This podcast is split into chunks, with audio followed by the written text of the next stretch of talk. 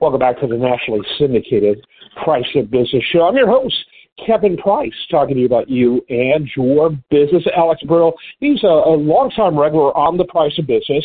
He is a former uh, senior economist, chief economist for the House Ways and Means Committee in Congress. Uh, has worked in in uh, the White executive branch as well in the White House, and he just brings a wealth of information and understanding to what's happening in the uh, public policy front. And AEI, the, the organization he's with, the American Enterprise Institute, AEI.org, they frankly are one of, if not my favorite, public policy uh, think tanks. So many of them are so agenda driven that uh, you know they they really only appeal to people that agree agree with them. you know, it's it's not very persuasive, in, in my opinion. Uh, I think good public policy think tanks recognize the fact that they do want to move thought in a different certain direction, but they do it with respect and they do it with open mindedness, and no one does that better than AEI. So, as you, as you know, uh, showing my my total uh, geekness, uh, Alex, uh, I'm kind of a fanboy of AEI. It's always good to be on with you, um, and uh, and I've been feel very fortunate to be able to be affiliated with with AEI because I believe, like like you were saying a moment ago, it's a it's a place that is absolutely um, free market oriented. Um, most of my colleagues are consider themselves conservatives, but it's also a place that's very evidence based and fact based. Um, and uh, and we do our best uh, to try to to push the debate um, in in that direction towards free markets um, and and to make those arguments with with evidence, not just uh, not just rhetoric. Absolutely, I love what you guys do.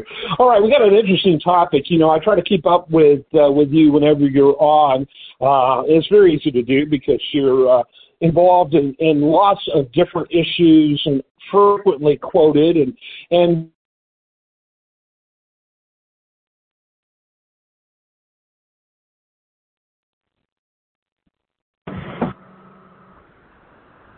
history uh, the Yale Law Journal and the other, uh, I think, important publications. Why don't you, first of all, set the stage about this issue and uh, how you have weighed in on it? Yeah, so the Supreme Court uh, heard arguments um, last week uh, in a, a tax case, which is pretty rare for the Supreme Court to take a, a tax case up. Um, but this case came up uh, through the Ninth Circuit uh, on the West Coast, and it involves a uh, couple, the Moores, Charles Moore and his wife Kathleen Moore, um, and they are objecting to a tax that uh, was actually uh, enacted as part of the Trump tax cuts in 2017. Uh, the Trump tax cuts, you know, across the board cut taxes for individuals and, and certainly for corporations. Um, but a few of the provisions in the 2017 tax cut actually raised revenue. Um, and they did that to pay for, in part to finance or to pay for uh, other taxes in that bill. And so the Moores um, uh, were uh, are owners in a business in India. Uh, that business made profits, um, and the profits were held in India. Um, and the reason that one of the reasons that the profits might have been held in India is because if they brought them back to the United States, the the taxes would have to, would be imposed by the U.S. government. So that we had a system prior to 2017 where if you made money abroad in a corporation, in a foreign-controlled corporation, you didn't want to bring the money back to the United States because you didn't want to have to pay additional tax. And so part mm-hmm. of the reforms in 2017 fixed that problem and said that that type of income could come back to the United States tax free. And that's really good because more money coming back can, into the United States is, is good for our economy. But also in that bill, they said for all the money that's been held abroad back to 1986, we're going to tax that a little bit. Not full tax, but a partial tax on that money. And Charles Moore and his wife said, "What money? We don't have any money. What, why are you taxing us? That money is is in this other company halfway around the world." Um, that's unconstitutional.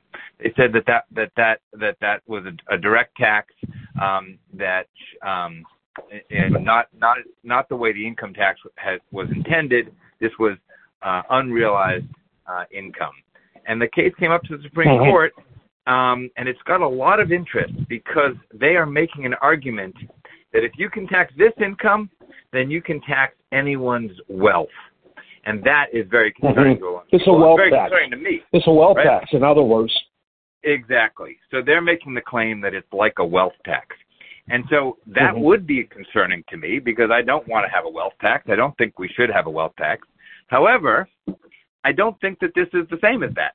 And uh, and so I submitted a brief with some colleagues, an amicus brief to the Supreme Court, arguing against uh, the Moores case, arguing in, actually in favor of the government, uh, arguing to uphold this provision from the Trump tax cuts, um, and uh, and arguing that in fact Congress has the authority to decide um, to put to put in place these types of taxes when when they when they deem it. And if you don't like these taxes, you can go to the halls of Congress and you can lobby against them.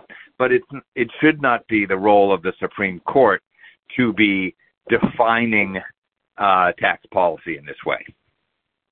Yeah, this is uh, you know, and we I, my gut tells me I, I would assume you concur based on our conversations is that they like to call this a real right wing Supreme Court. The reality is it's an extremely traditional Supreme Court. Um, it, it, it, I, my gut tells me it's going to go. Hmm, this looks like an Article One, Section Eight. You know, uh, Article One, Section Eight issue. Uh, you know, the role of Congress, the specific roles of Congress, not ours. That's what my gut tells me. But you know, we live in weird times. The reason why they seem so shocking is because they are stopping the trend of, of the court as a, as another legislative branch, which has been going on for decades. That's why they seem so shocking. Uh, but based on what their actual decisions, to me, seems like this, uh, you know, they're going to be very resistant to this kind of argument, not because it's a wealth tax, although I think most are opposed to that, but because it goes beyond the realm of, of the Supreme Court. I think that's exactly right and and and I think that's a, a an excellent way to to think about this issue. Um, and uh, you know, it, it's been interesting to uh, to watch how much attention this case uh, has garnered because people think it it is is precedent setting for a whole bunch of other tax policies. The other point that we make in our brief, and I wrote about this again recently uh, last week, is there's a risk here that a whole bunch of stuff in the tax code gets um, caught up in a in an ill if there's an ill-informed decision by the court. And what I mean by that is there are lots of provisions that impose taxes even if the income hasn't reached your bank account. Um, partnerships are taxed this way, even if the income isn't in your checking account or bank account. If you earn income in your partnership, um, that you will pay tax on that.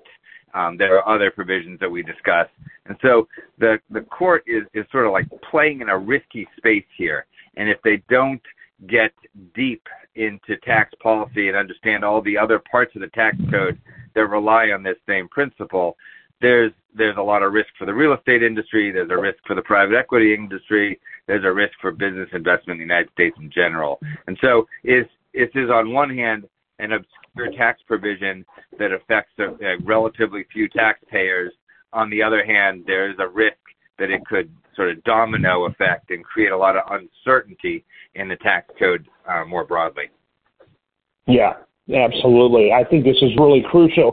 And, you know, and, and I'm sure a lot of people are hearing you talk about what? I get to bring the money back without paying taxes on that? How is that good for America? Well, the way that's good for America is because almost all of that money they bring back, back will be used in future taxable activity.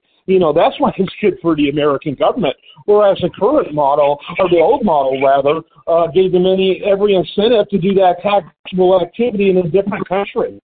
And that's exactly it. The choices that people are making is is whether to not bring it back. If you don't bring it back, there's no tax paid, and the act, the activity, just as you said, the activity remains abroad. If you can bring it back, then then we can build we can use those dollars to build factories in the United States, right? We may or may not, of course. I mean, it's, you're not required to build a factory in the United States when you bring the money back, but you're giving people the opportunity to bring it back you're not discouraging them from bringing it back. You're giving them the opportunity to bring it back and invest it in the United States. Yeah, and activity that ultimately will create jobs, will will uh, be taxable activity. Uh, whereas now, you know, our, where it was, it was uh, not only revenue t- taking flight, but maintaining uh, permanent flight, which that doesn't make any sense. This is this is really the kind of at the heart of progressive policies. Um, and you know, and unfortunately, we seem to not be very, when I say people, particularly the public policy uh, makers, um, um, they don't seem to be very consequential in their thinking.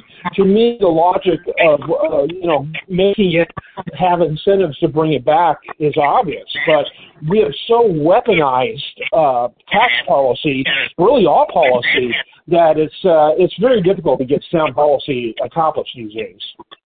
It's exactly right. I, I completely agree.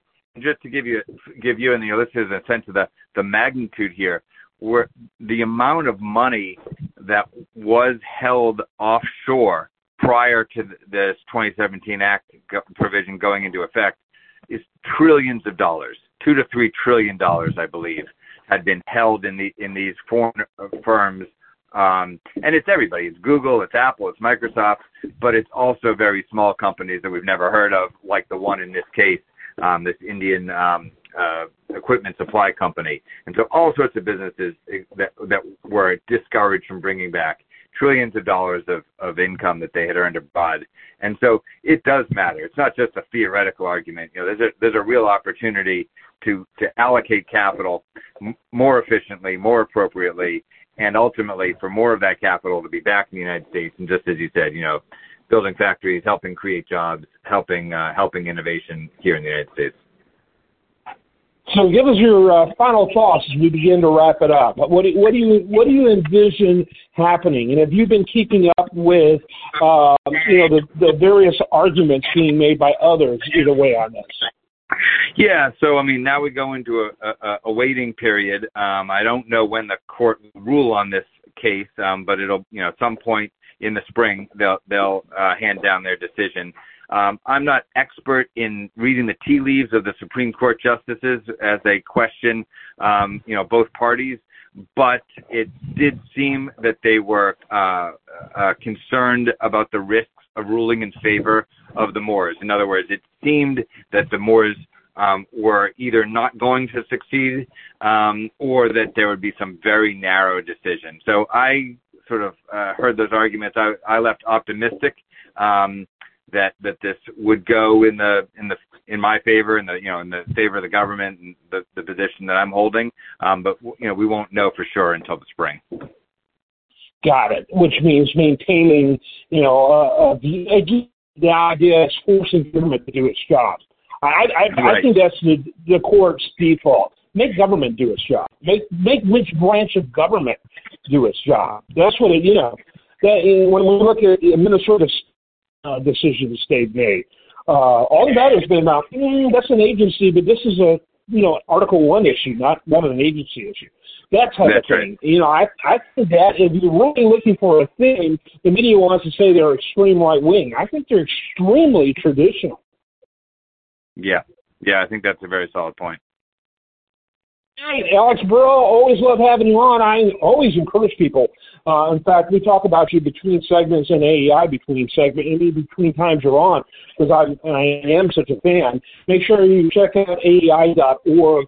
Uh, one of the true, uh, one of the few truly uh, true think tanks. Uh, those are really hard to come by nowadays. Most of them are just transparent propaganda machines. Not transparent in a good way. yeah. It's so obvious that they're propaganda machines. We need more thought and more uh, think and uh, less hardcore activism from these institutions. Thanks as always, Alex, and, and Merry Christmas. Happy holidays to you too, Kevin. Merry Christmas, and uh, and I'll talk to you as soon as I can. All right. I'm Kevin Price. Stay tuned for more.